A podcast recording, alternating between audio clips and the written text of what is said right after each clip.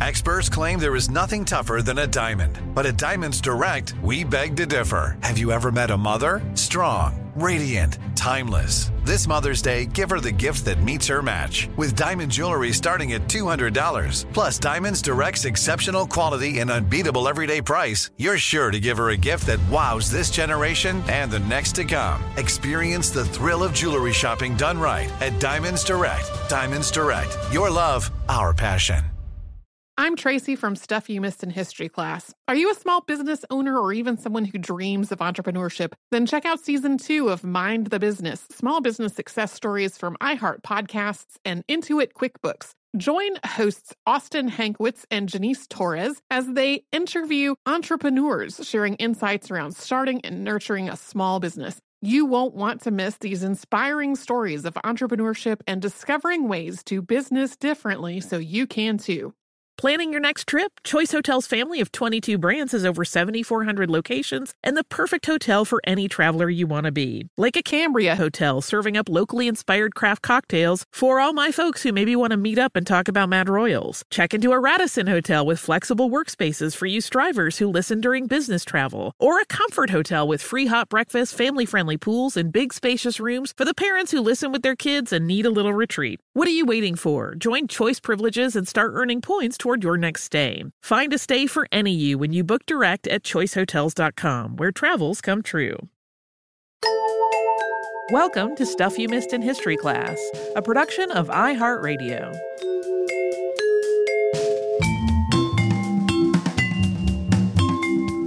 Hello and happy Friday. I'm Holly Fry. And I'm Tracy V. Wilson. We sure did talk about Joseph Pulitzer all week. For the whole week. And we sure did still have to leave out an awful lot. um, you could do a whole podcast series on Pulitzer because his name touches so many things. And also, there was just a lot that went on in his life that is sometimes fascinating, sometimes weird. We'll talk about a few of those things today. Uh, we mentioned that when William Randolph Hearst bought the New York Journal, that Pulitzer's brother Albert was sort of involved, sort of. Mm-hmm. Um, and we had mentioned that Albert came over after Pulitzer had sort of gotten settled. Theirs is kind of a sad story because Albert also went into publishing, was actually pretty good at it by most accounts, but he just didn't have like the drive and ambition of his brother. So he really didn't, you know, he kind of fades in the background historically.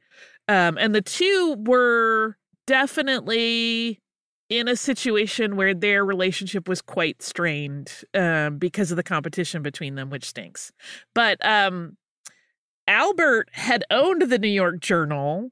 He sold it to a man named John McLean, not from Die Hard, obviously. And then John McLean turned around and sold it to Hearst. So there's also an interesting, like, just through line there of that mm-hmm. having been Albert's paper that Hearst then used to drive down the world's numbers, which had to have been an extra layer of insult, probably. Mm-hmm.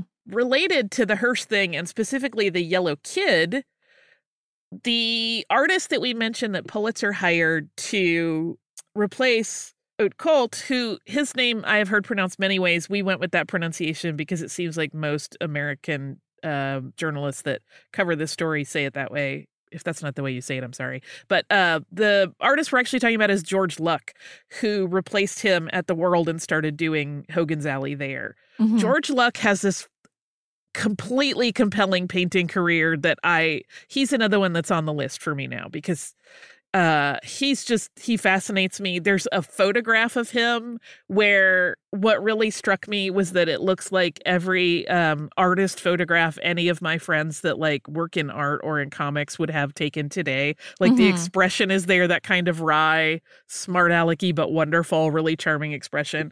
I'm sort of obsessed with George Luks now. Um we didn't mention it in the the show but the st louis post dispatch which Pulitzer left after that whole shooting incident. Mm-hmm. he he didn't sell it. He still had the Post Dispatch. And in our Chapin episode, we mentioned that he went to St. Louis for a while and worked there.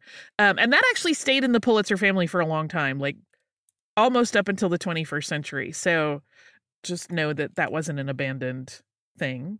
Right. We also didn't talk about this thing that happened again, we had to ta- I had to take so much out because it was just ballooning. In 1900, Pulitzer's house in Manhattan burned essentially to the ground. He was not home at the time. Um, Kate was home and she had like run back into the burning building like a couple of times to get the kids out.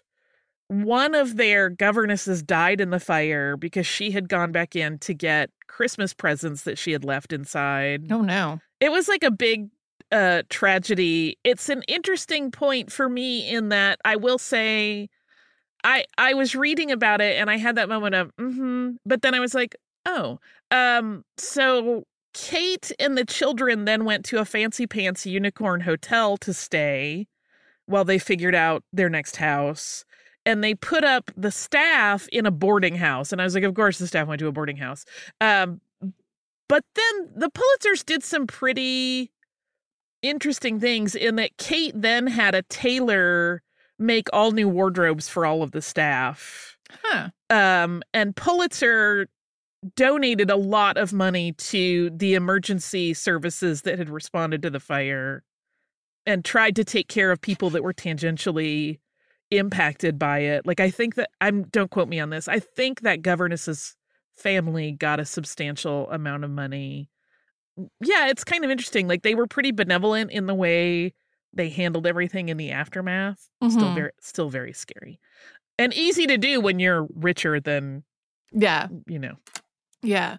One of the things I had noticed when trying to find a picture to put on our social media, needing two pictures because we have two parts, uh, is I it, there was a surprising lack of like publicly available photos of him, which surprised me based on when he lived and his prominence. Like usually somebody who was around at this point and was as prominent as he was, there's just a wealth of photographs and formal portraits and all of this other stuff and I, there were just a lot fewer of them than i expected and many of the ones that were there are like scans of something that was printed in a book that obviously looks like a late 19th century book scan and not something like an an actual print of a photograph and you had told me this is probably why Yeah, a lot of things were destroyed in that fire. A lot of art that they had collected was destroyed in that fire. Um, portraits, there were definitely portraits mentioned,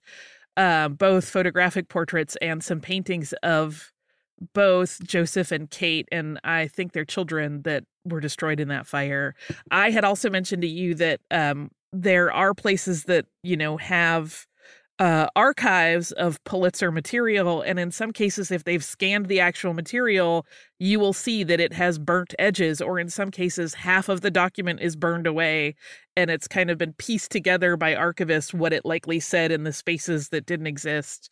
So we did lose a lot of details about him. And I wonder if that doesn't contribute to some degree to that sort of gap of understanding about his health mm-hmm. it's really interesting to read about his health because it always seems that everyone who was close to him, I don't want to say they ignored his issues or his mentions of it, but no one thought he was in like an imminent health crisis. Like, no one Mhm. was like, he could go at any moment. We need to be on constant watch. It was like, yes, he's always kind of had these issues, but he's fine. That's just how he is. Mm-hmm. Um, which makes it interesting that Kate was imp- impressed upon enough by that that telegram she got the the day before he died, or I think it was the day he died, where she was like, "I have to get to South Carolina." yeah Um, we mentioned also that their marriage was not awesome. Um, there was, I did not follow down this rabbit hole because it wasn't that interesting to me, and I don't like to. Um, it just didn't feel right to like go through the salacious, gossipy parts. Although uh, this is pretty well verified that Kate had for a while been romantically involved with one of the editors that worked for Pu- Pulitzer mm-hmm. um you know clearly like theirs was not a relationship of like constant affection at all. Um he was gone so much i think you know it's not surprising that that Mhm. they became romantically attached to to others. She did for sure. I don't know that he ever did. He was romantically attached to his work is what i think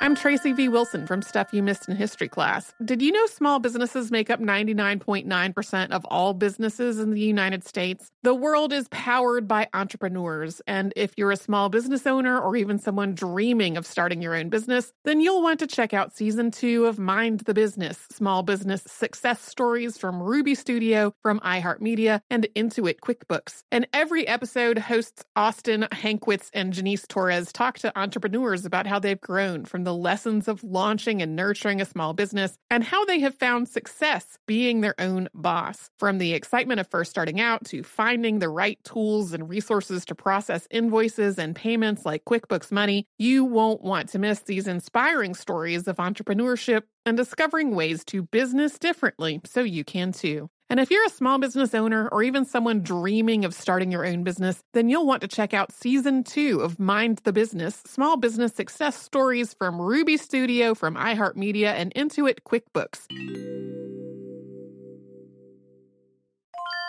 Planning your next trip? Choice Hotels has a stay for any traveler you want to be with 22 brands and over 7,400 locations. Whether you're a business traveler, a family road tripper, someone who wants to seek out history and maybe make your own, or just planning a quick getaway, Choice Hotels has a stay for any you. Like a Cambria Hotel, where you can be a cocktail connoisseur and sip locally inspired craft beverages at downtown locations in the center of it all. This is a fun way to visit cities with a lot of history and a lot of fun in mind. Or a Radisson Hotel for all our productivity powerhouses out there. With flexible workspaces and on site restaurants, you'll get the most out of your work trip. You'll get the coffee, the Wi Fi, and the work done. And we can't forget about comfort hotels. Imagine you're a family road tripper waking up in your big, spacious room and then heading down to a free hot breakfast for the entire family, including waffles. So you'll be well fed and ready for the day's adventure, even if that's just relaxing. After that, you're spending all afternoon relaxing by the pool. You deserve it. What are you waiting for? Join Choice privileges and start earning points toward your next stay. Find a stay for any you. Book directly at choicehotels.com, where travels come true.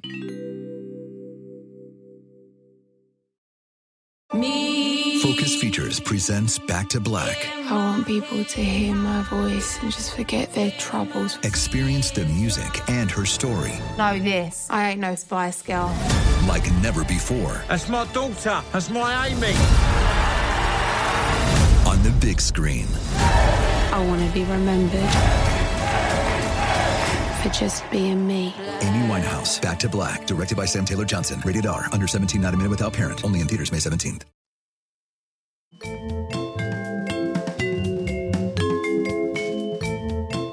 We also didn't talk about the code book in this episode, which is pretty interesting, but like it it came up in Chapin's, so I feel felt like that in particularly was in particular felt like retreading old ground where he had this whole code book of words that he would use to communicate with his editors so that if someone intercepted a telegram or something they wouldn't know what was really going on. Mm-hmm. and that one of the things that I read that was kind of charming was that like it was considered you know a badge of honor for an employee to have a copy of that code book because it was like I'm in the inner circle now. I know what all the missives really mean. Um which is kind of uh fascinating you know people get very attached to their jobs and they become their identities and achievement at their job becomes what makes them feel important i'm not Mhm. saying you shouldn't feel good about doing good jobs I don't know. I just have feelings on that issue that aren't necessarily necessarily what everyone else would have.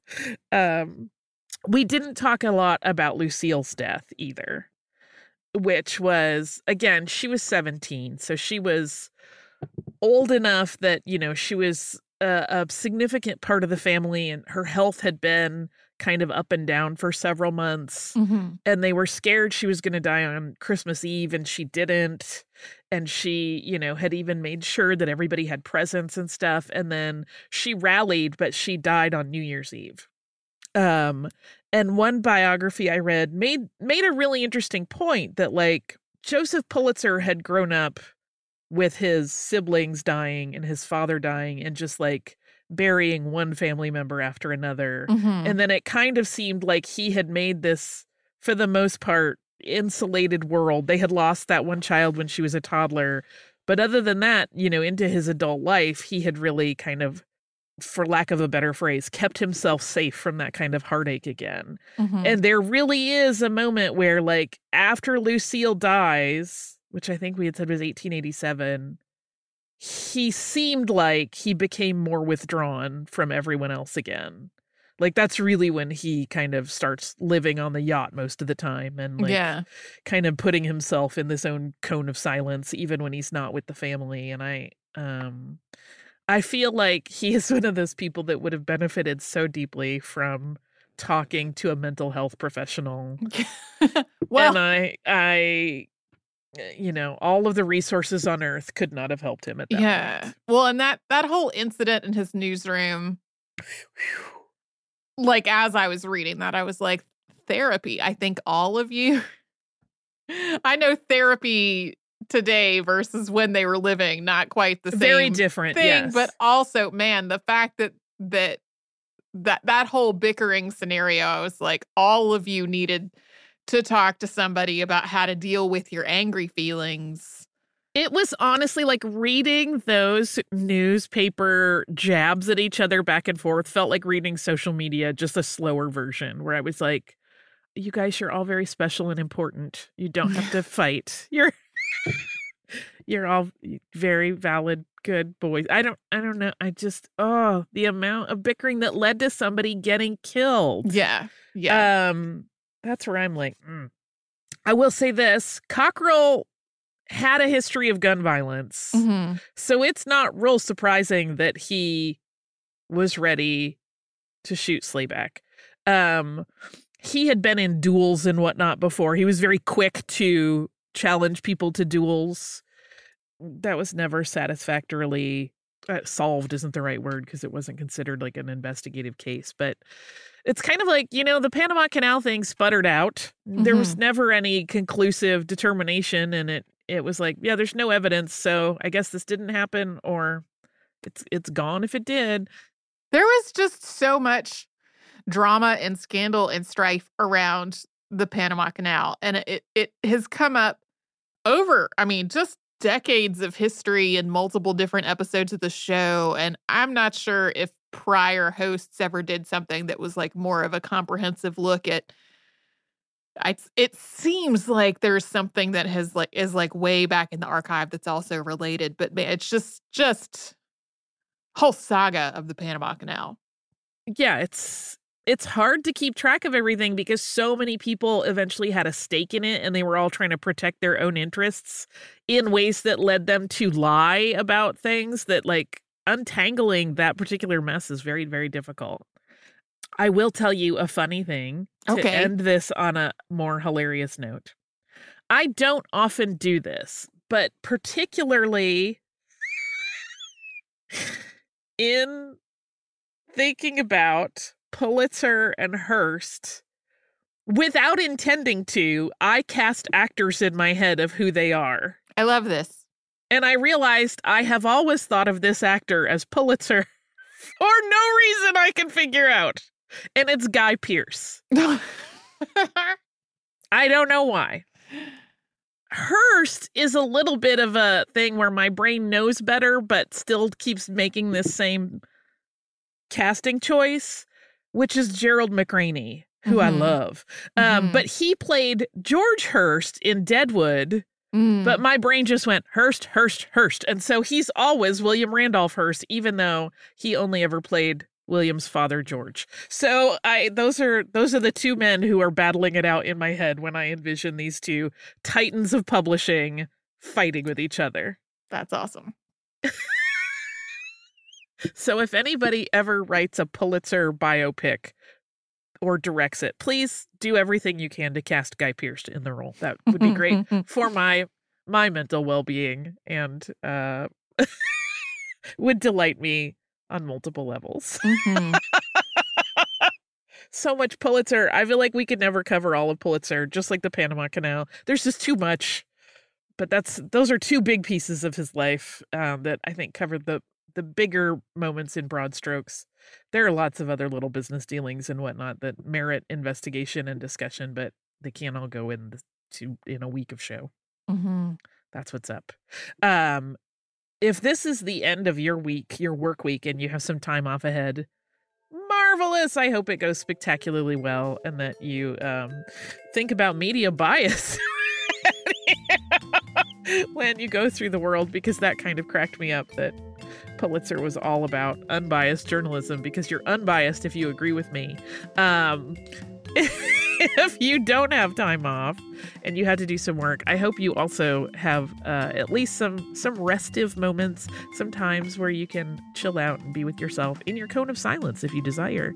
And uh, we will be right back here tomorrow with a classic, and then on Monday there will be another new episode. So we'll see you right back here.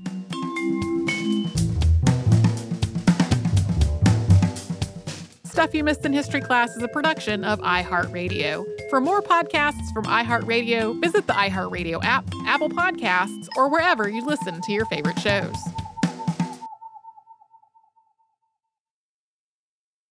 Xfinity has free premium networks for everyone this month, no matter what kind of entertainment you love. Addicted to true crime? Catch killer cases and more spine-tingling shows on A&E Crime Central. Crave adventure? Explore Asian action movies on Hi-YAH. Searching for something extreme? Check out skating, snowboarding, and more on Fuel TV Plus, the global home of action sports. And find crowd-pleasing bops on iHeartRadio's Hit Nation playlist. There's new free shows and movies to love every week. Say free this week in your Xfinity voice remote.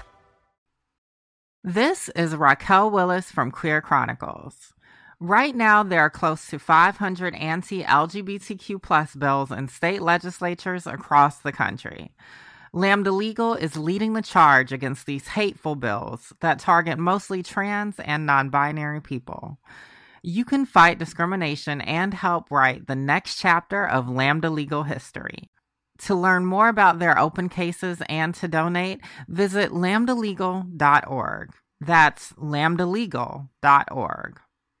We are the voice of NASCAR. The green flag is in the air, and we are underway. The Great American Race. The Motor Racing Network. NASCAR Cup, Xfinity, and Craftsman Truck Series Racing live on your hometown radio station and MRN or NASCAR.com. Martinsville, Talladega, the Chicago Street Course. We have the side by side action and last lap passes for the win. Photo finishes. Ryan Blaney will win. The voice of NASCAR, the Motor Racing Network work.